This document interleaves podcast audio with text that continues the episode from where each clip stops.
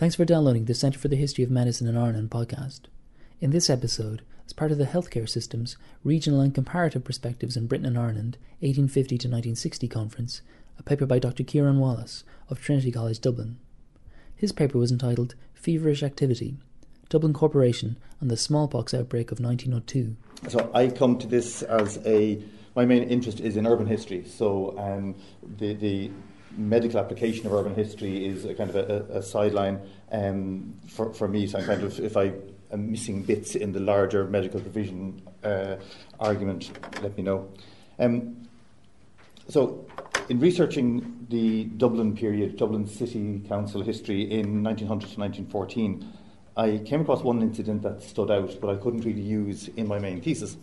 Um, so I was delighted to get a chance to talk about it in another forum. Dublin Municipal Council, generally known as the Corporation, was very prone to obfuscation, delay, and avoiding new responsibilities.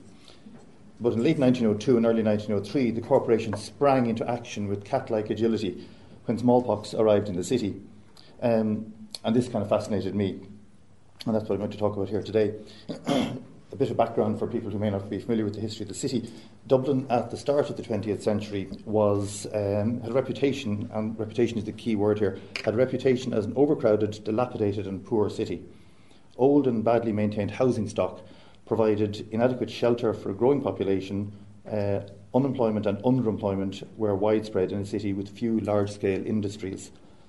Decaying sanitary infrastructure and allegedly poor enforcement of sanitary regulations meant that disease was a constant threat and the risk of widespread contagion in the packed slum districts was very real. Two things should be pointed out here.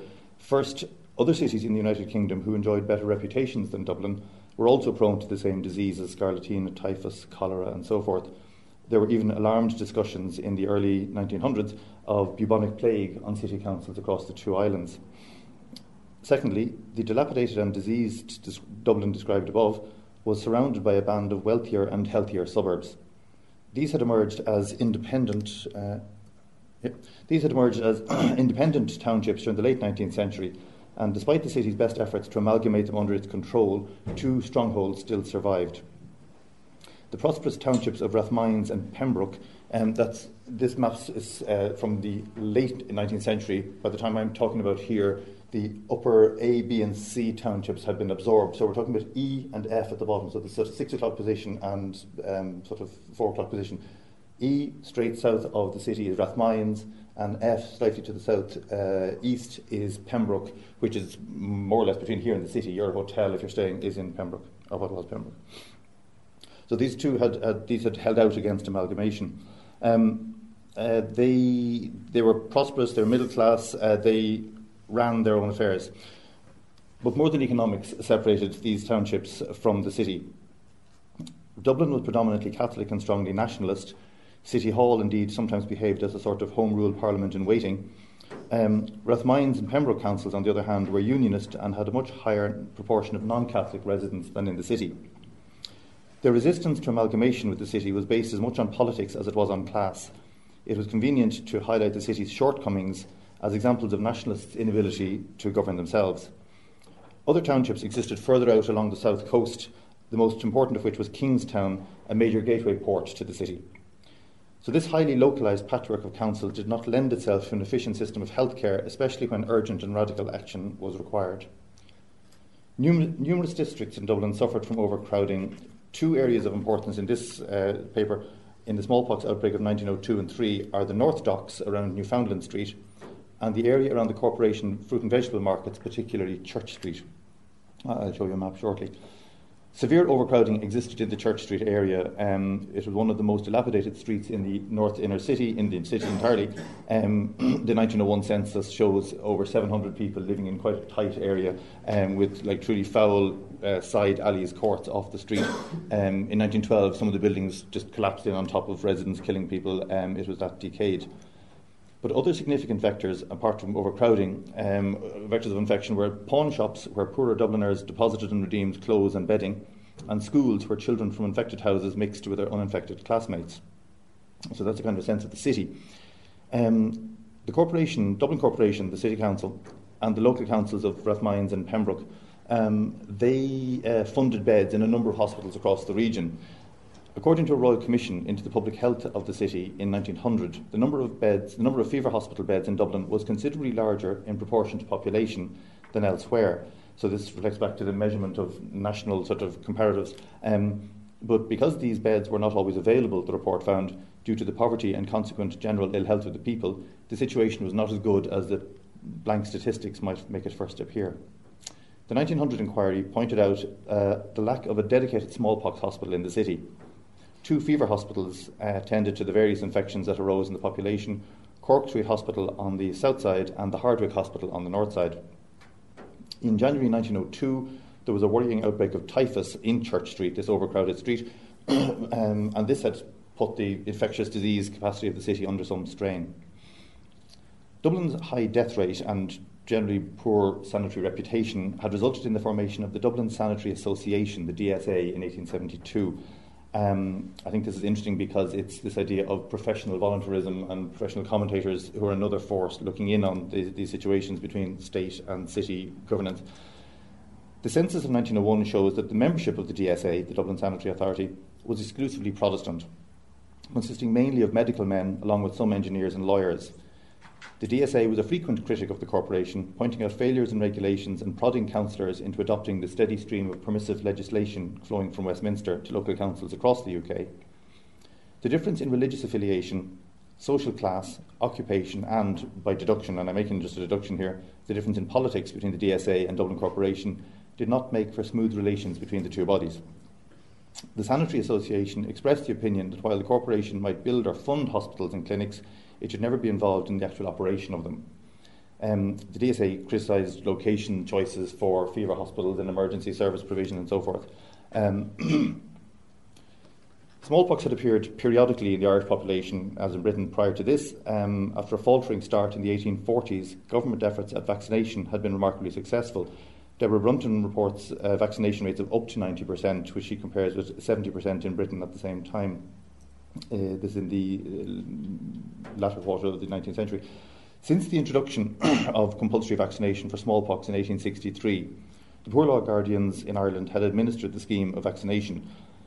A major overhaul of Irish local government in 1898 appointed city councils and urban district councils as the responsible sanitary authorities, and this included the programme of compulsory vaccination of infants for smallpox. Ireland did not experience the prolonged and vocal anti vaccination agitation seen in Britain. Protesters there argued, as you know, that compulsion undermined their liberties as British subjects, it infringed their God given rights as parents, and put their children at risk by introducing infected matter or filth into their bodies. Although th- that movement was a broad anti authority movement, um, I kind of see a, a strong, a strong ra- strain of religious dissent within the movement and the appeals to fundamental freedoms um, producing this kind of parents' consci- conscientious objections rights um, seems to speak to an older kind of religious identity or, or um, uh, dissenting religious identity. This produced the clause allowing for conscientious objection uh, in the vaccination legislation in Britain. There was little or no protest in Ireland in the 1890s and 1900s, and consequently, the Irish vaccination legislation made no allowance for conscientious objection a number of reasons might account for the absence of resistance to vaccination, compulsory vaccination. Um, the Irish perhaps had a longer experience of intrusive legislation and hence didn't see compulsion as a particularly radical departure. Um, the Vaccination Act arrived along with the Registration of Births Act in 1863, making the two seem part of a gradual officialising of, of public life in the 19th century. And finally, vaccination appears to have no sectarian aspect to it. There was no objection from any sets of bishops or clerics, and there was no sense of communal threat so the population adapted to the new regime quite calmly. Indeed, so successful was the policy in Ireland that the British medical establishment expressed envy at Irish levels of vaccination, and commentators called for English borough councils to be appointed as sanitary authorities as they were in Ireland. Um, so, the smallpox outbreak itself this is a tight map of the north inner city. Um, the red diamonds show reported cases of smallpox in the opening weeks of the outbreak um, the docklands down to the right hand side, down to the east. Um, the blue, I've had to overlay these, these aren't perfect, but the blue H's represent hospitals, The H towards the bottom is pointing down towards Cork Street, which doesn't feature significantly. But the H in the top left hand corner is uh, the Hardwicke Hospital, and that is a complex of um, the North Dublin Union um, infirmaries. It's, it's a, a, campus, if you like, of sort of um, health provision and incarceration of various types. The markets area here written in, and above it, the letter S is for a school. That's George's Hill School, which plays a role in the outbreak.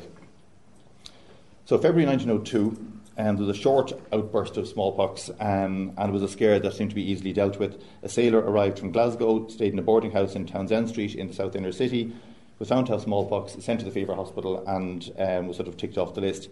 Um, a couple of weeks later, a girl arrived in the Hardwicke Hospital. She too was found to be recovering from smallpox and was sent to a convalescent home. And by February, the corporation's Public Health Committee declared the scare was over, so we could relax. Summer 1902, another little flurry arrives when uh, a sailor comes in, uh, this time from Liverpool, and uh, so as you see, all disease comes from somewhere else. Um, and um, the uh, arrives in, he's put, in, put into Cork Street Hospital, um, and another sailor comes in as from Glasgow on a steamer and stayed also in Cork Street. But it's found that some of the cases later emerge from Cork Street after these patients have left, that there seems to be some sort of residual infections left within the wards. But the outbreak proper comes in winter 1902. 22nd of December, Liverpool sailor comes to Newfoundland Street. Um, well, it's a port town, so what can you do? Um, and this, this sailor in December 22 is hospitalised in the Hardwicke Fever Hospital on the north side here uh, two days later, a youth comes into the hospital with some unrelated disease but leaves with smallpox. And this is the beginning of the transmission out into the population by the looks of things. Um, I'd mentioned a typhus outbreak in overcrowded Church Street. Uh, a girl in February 03 from that crowded house in Church Street. This house was occupied by 13 families comprising 42 persons, and the report at the time said all were poor, some in absolute want. Um, so a young girl who'd recovered from typhus in early February goes back into the hospital feeling unwell, sits in a crowded waiting room, and they discover she has smallpox. So they then have to trace all the people in the waiting room, and this waiting room is in this upper sort of campus of, of hospitals. Um, a constant flow, day by day. The report, this is the City Council's, um, the Health, uh, Public Health Committee's report on the day by day transmission of disease. Um, and it reports the, the, sort of the spread of these little red diamonds across the city. Um, uh, tramps and people are found to be sort of in doorways with smallpox. Uh, until finally, by the 20th of March, the disease now assumed alarming proportions, according to the um, committee. Seven cases arrive in one day, and then cases arrive in, in sort of dozens. By the end of March, 64 cases were confirmed in the city, um, including one on the southern inner city. So it's now across the river and it was moving out of control. Um, in April, um, just to give you a sense of, uh, yeah, by the end of the summer, there were 360 cases, 33 deaths. Of those 360 cases, they seemed keen to point out 55 were children, and I'll come back to that in a moment. So 360 confirmed cases, uh, 33 deaths, and incarcerated in the refuge, 1,402 people, um, which I'll describe in a moment. The corporation's reaction, sorry, it seems to end, the, the, reporting ends in the end of July. They seem to be content that that's the end of it. It petered out um, to only a dozen cases in July of 1903. Even before the crisis arose, however, and this kind of goes back to Sally's point about preparation or la- lack of preparation for infection, um, the corporation had made some contingency measures. The medical superintendent for public health, Sir Charles Cameron, had got the city to pay for a refuge or isolation unit for people who came into contact with infected patients the refuge could deal with obviously any disease, but smallpox was always the word they used in connection with it. Um, uh, in the 1890s, Cameron had arranged for the purchase of a house in Nicholas Street in the old inner city. They demolished the house the left and right of it to make it an isolated standalone refuge, and they chose a house specifically with a large yard at the back where, cart, uh, where sort of an ambulance could come in and out without having to disload, unload people on the open street. The corporation refuge was to prove vital uh, in preventing a full blown epidemic. So this is a map of before the clearances of a crowded inner city area, which um, sort of from the, at the top of the map, map, is Christchurch Cathedral. You're coming down Patrick Street, and it's the Bull Alley area, which was later cleared by the Iveagh Trust and the Guinness family to make way for sort of improved housing about 1904. Um, just to blow up a little, um, I'm estimating from photographs that the blank space in the middle of ruins is the yard. There seems to be an entrance in to the Corporation Refuge, um, and I'm taking it that the right hand yard is the yard into the refuge itself, and the building is therefore to the front of that yard. And it's these buildings here, which you would see if you do the tourist trail to Dublin or whatever, you'll see these buildings are on the site more or less of where the refuge uh, was. So, Cameron had also contracted a convalescent home at Beneavin in Finglas, about five miles northeast of the city. And this gave patients who were recovering somewhere to move to and thus free up beds in the isolation, in, in the refuge or in the, in the hospitals. Smallpox requires isolation, and a number of small isolation be- beds were available in the Hardwicke and Cork Street Hospital. However, as these beds filled, the hospitals had to clear regular wards to allow additional isolation cases to be dealt with, but this is very disruptive of hospital provision and could only be a temporary measure.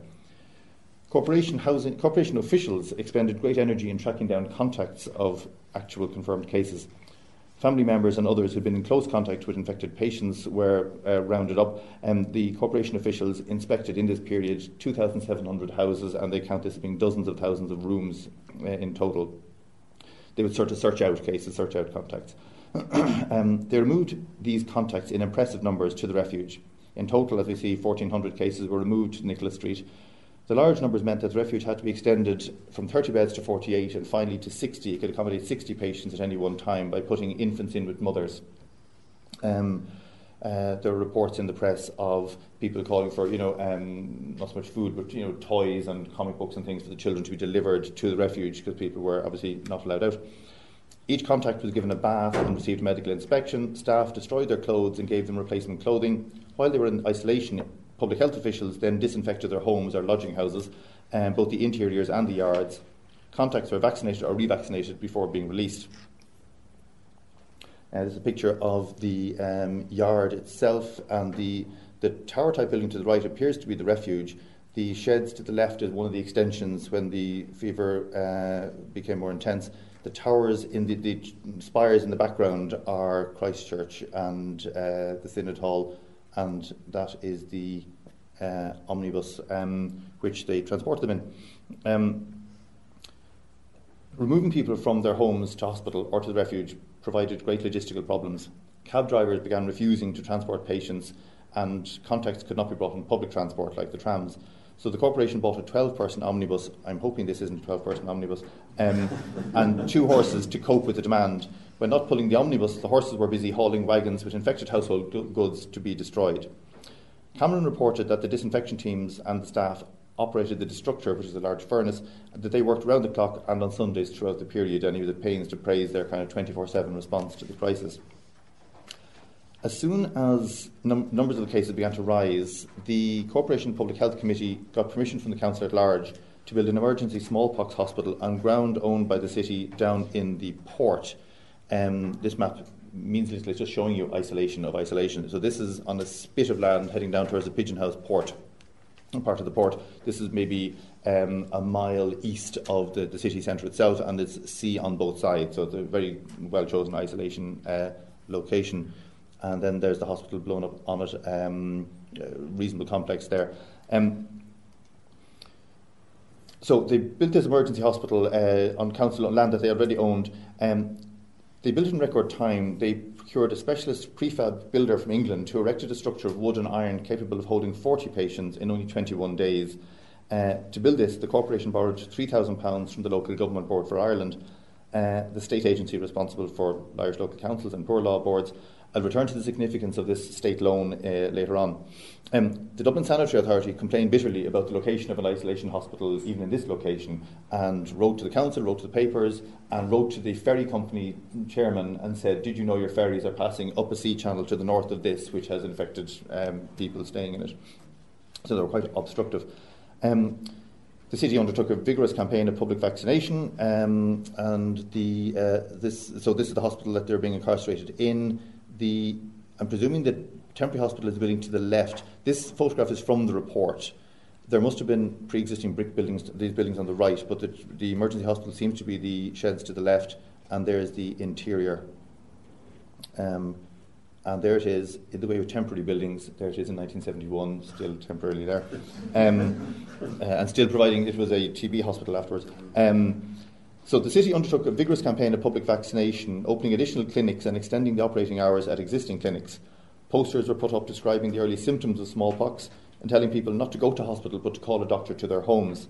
They also announced the times and locations of vaccination clinics and warned the public against concealing any suspected cases. New technology was even brought into use as citizens were urged to telephone the Public Health Office to report any cases of smallpox. So if you come across a case, it's Dublin 200. Um, the uh, corporation, in its role as a sanitary authority, had the power to close schools where infection was known to be present, and there was, uh, there was a small flurry of cases that came out of George's Hill School. This is the, the, school just north of the markets on the earlier map, and they closed the school. Um, and this was something of, of, much debate: do we have the power to close the school? And they did uh, to prevent that as being a kind of a concentrated infection area. Um, as a municipal licensed authority for pawnbroking, the corporation could also prohibit the handling of old clothes and bedding or indeed close down pawn shops, thus ca- preventing countless opportunities for further infection. Um, now comes my great man history bit, which seems to be a theme. Um, a significant weapon in the city's arsenal was the person and reputation of Sir Charles Cameron. Um, appointed Dublin Medical Officer for Health in 1874, Medical Superintendent in 1879, and he was also the Chief Sanitary Officer from 1881. Um, he was responsible for numerous reforms in public health administration. Um, Cameron was considered to be a permanent feature of public life. He was also, interestingly, a member of the Dublin Sanitary Authority. So while these people were gathering in evenings to criticise the behaviour of the corporation, he was actually the main person involved in guiding that policy. When the Dublin Sanitary Authority um, were sort of seriously resisting the building of the isolation hospital, he more or less said, tough. Like he wasn't having any further part in it. He seemed to just sort of write back and say, "This is not up for any further discussion." Um, he was president of the, Associ- the, British Association for Public Health, and indeed brought that association to Dublin on its annual congress in the in 1898. Um, and he seemed to be sort of a powerhouse of work, um, as we've come across a few of these municipal officials over the past day, day and a half. Um, so officials sent out in Cameron's name and in the name of the Corporation Public Health Committee were taken very seriously by the public. I've already mentioned that the independent townships which survived on Dublin's southern boundary um, they had their own medical officers for health, and each council could adopt or reject legislation on the notification of infectious diseases. Given that such acts cost money to implement, and every local authority had its own financial constraints and problems, this sort of local option could produce a piecemeal approach to public health. Inefficient in normal times, such an uncoordinated approach to an epidemic could obviously be fatal. Councillors in Rathmines and Pembroke and Kingstown townships were typically prudent businessmen who focused on keeping the level of local rates or taxes to a minimum. Introducing new public services or amenities increased the load on the council's finances and hence on the annual rate paid by voters, the voters who voted them into office in the first place. In addition, the suburbs were much healthier than the city, with modern housing, better sanitation, and few very poor inhabitants. Suburban councillors were less inclined to fear disease uh, than their city counterparts, at least until it actually arrived. Rathmines and Pembroke did form a joint hospital board. They cooperated to build a fever hospital in 1902 at Clonskeagh, at Vergemount in Clonskeagh. Again, the DSA complained. Um, a local resident took an injunction, took them to court, said, my, I own a house and a series of houses. Um, right next door to this hospital. Nobody will buy it, and the rates will go down. Um, and this had to be debated in court. Uh, the court case didn't come up until the smallpox uh, um, outbreak had passed. But these are the kind of uh, pressures against developing that councils had to deal with. Um, the potential for sorry, um, different councils would, in, for instance, uh, uh, they would adopt the in, they would adopt the uh, Notification of Diseases Act for smallpox at different dates. And for instance, smallpox been seen as an indicator for chickenpox. Um, so, and they made different investments in inspectors and in medical staff. So the potential for leakage of disease from one district into another was very real.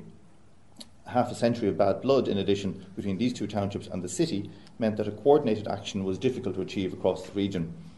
At the 1900 inquiry into Dublin's death rate, the medical officers for health from Belfast, Liverpool, and Woolwich had all commented that Dublin posed, was faced with particular risks because of its fragmented nature, this sort of tight basket of independent townships, which had been kind of wiped out in most of the cities in the UK at that stage, creating large regional authorities across a, a greater Dublin or greater Liverpool.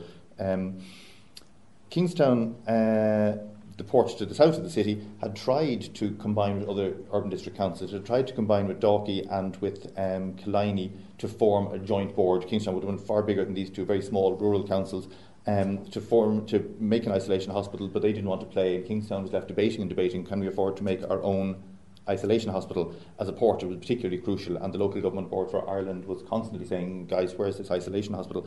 Um, their local medical officer also pressed for an isolation hospital, but to no avail. The district's busy councillors, and these are unpaid voluntary politicians, if you like, they didn't want to take on the additional responsibility and the cost. And despite the fact that smallpox was named as a major worry, um, and the doctor said to them, well, What would you do if smallpox arrived the next day? They said, We would refer this to our local health committee to look at.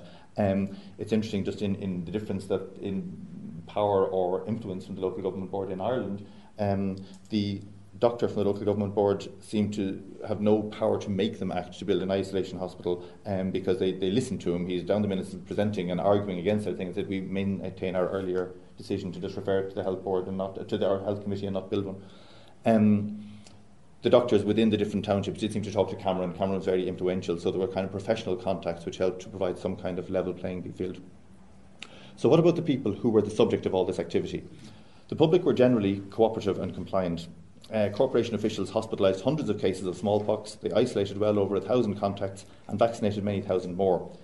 Despite the worries of the Dublin Sanitary Association, there were remarkably few cases of concealment and no visible resistance to isolation or vaccination.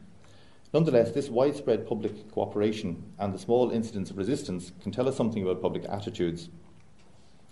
Um, there were some cases of concealment. Court cases in the police court in 1903 show four different people in one sitting being uh, prosecuted for concealing cases. Um, a mother concealed her infected child in uh, Townsend Street. The case was discovered, um, we're not told how, and she was prosecuted with a fine of um, two or three pounds. I'm, I don't, it doesn't say how the case was reported. If they were reported by neighbours, I think that's quite a serious indication of public support for the health regime because neighbouring neighbours informing on neighbours would obviously be quite a taboo thing um, in like the crowded inner city. There was a case of a, a, a milk supplier whose wife and three children were, were, infected, and he continued to both provide and supply milk from his dairy uh, in the city centre. The other significant case of resistance, though, which I liked, was a woman in Ulster Street, near to Church Street, who fell ill with smallpox. Cameron recorded that, quote, the patient being in a respectable position, it was found impossible to induce her to go to hospital, end quote. And I think this reflects the social view of the time that respectable people were treated at home and that going to the hospital exposed you to additional risks. Well, we think clearly that it did from the outbreak, the initial outbreak of the disease. More importantly, it revealed the fact that the corporation had neither the legal power to compel patients to go to hospital nor to maintain them in the isolation unit in the refuge. Yet, between infected people and their families, over 2,000 Dubliners had obediently followed the instructions of council officials. Um, and uh, when this one lone respectable woman questioned the right to move her, the public health officials immediately backed off. In his report of the outbreak, Cameron reported to a surprising assumption in the public mind. He says, quote, although they could not be legally brought to the refuge or detained there unless with their consent, the contacts never made any objection. Probably they were under the impression that they could be compelled by law to go into it, and obviously he didn't disabuse them of this impression. Um, so, what does this forgotten victory in the battle against smallpox tell us about healthcare systems at the turn of the 20th century? The combination of voluntary and poor law hospitals in Dublin was just about able to cope with Dublin's day to day healthcare requirements. It's clear, however, that the system was too unwieldy to deal with an urgent public health crisis. During the 19th century, the state had worked with the voluntary sector and with independent medical professionals to deliver a successful vaccination programme against smallpox. But the deteriorating conditions in Dublin needed more than this. The Local Government Act for Ireland in 1898 greatly increased the powers of elected municipal councils by substantially widening the local franchise and widening the range of people who could serve on councils. Um, the 1898 Act made municipal councils much more democratic and gave them a very strong popular mandate. The council was a sanitary authority um, and that gave it great powers to act immediately under the 1898 Act. The smaller urban district councils had a greater difficulty. Um, they were, in a sense, more personally identifiable by their voters. Um, for them to build a hospital meant you, would you're taking money out of your voters' pockets, the same voters who are living next door to you, and that sort of uh, service provision versus keeping rates down uh, debate, I think, is more difficult for the smaller urban district councils. Um, also, if a neighbouring council didn't adopt a particular disease notification act, there's no point in you adopting it, and this is evident in Kingstown, um, where Kingstown says, well, we'll adopt this act, we know we should, but what's the point if Dalkey and Blackrock don't do it, the two neighbouring councils, so we'll do it when you do it, and they all say, if only we were all made to do it together, and they appeal for central control. Um, uh, So, um, perhaps the specialised nature of medicine, sorry, as an ever growing array of municipal powers uh, created in the public mind an acceptance of Dublin City Council, the corporation, as an all powerful administrative body. Perhaps also Dubliners felt that they should refer to the greater knowledge of experts in medical conditions. Um, and again, the role of the expert in municipal government is important here and feeds into the great man argument as to how individuals had such control. Um, although patients and contacts were not charged any money for their hospitalisation or for the disinfection or replacement clothing and so forth, many of them must have lost many days' employment, and it's remarkable that there was not more resistance. The state's role at this point in history is interesting. There was no expectation that the state would directly become involved, obviously, in providing medical care, um, and that might have been a recipe for public resistance. But by empowering the local councils to, with legal powers to control public health, and crucially by rapidly loaning substantial funds to the corporation to build the corporation hospital, the state protected public health nationally while harnessing detailed local knowledge as well as attracting broad popular support because the local council had this public mandate. There was a very bad relationship between the Local Government Board for Ireland and Dublin Corporation. They were constantly fighting and sniping at each other politically. But the moment was a, th- a crisis. The corporation seemed overnight to be able to turn to the Local Government Board and say, problem, money, money flowed instantly, and the hospital arrived. Um, uh, the locally elected council was central to the whole situation, in my opinion, and no other agency had the capacity, popular mandate, and swiftness of foot to respond to the crisis. The state did not see it as its direct role, neither did the public. The voluntary sector could not be expected to react quickly to provide accommodation, transport, building, personnel, large scale funding. In 1902 and 1903, Dublin's teeming slums, uh, it was only the municipal council, with its expanding remit and democratic authority, that could stop a crisis becoming a full blown epidemic. Thank you.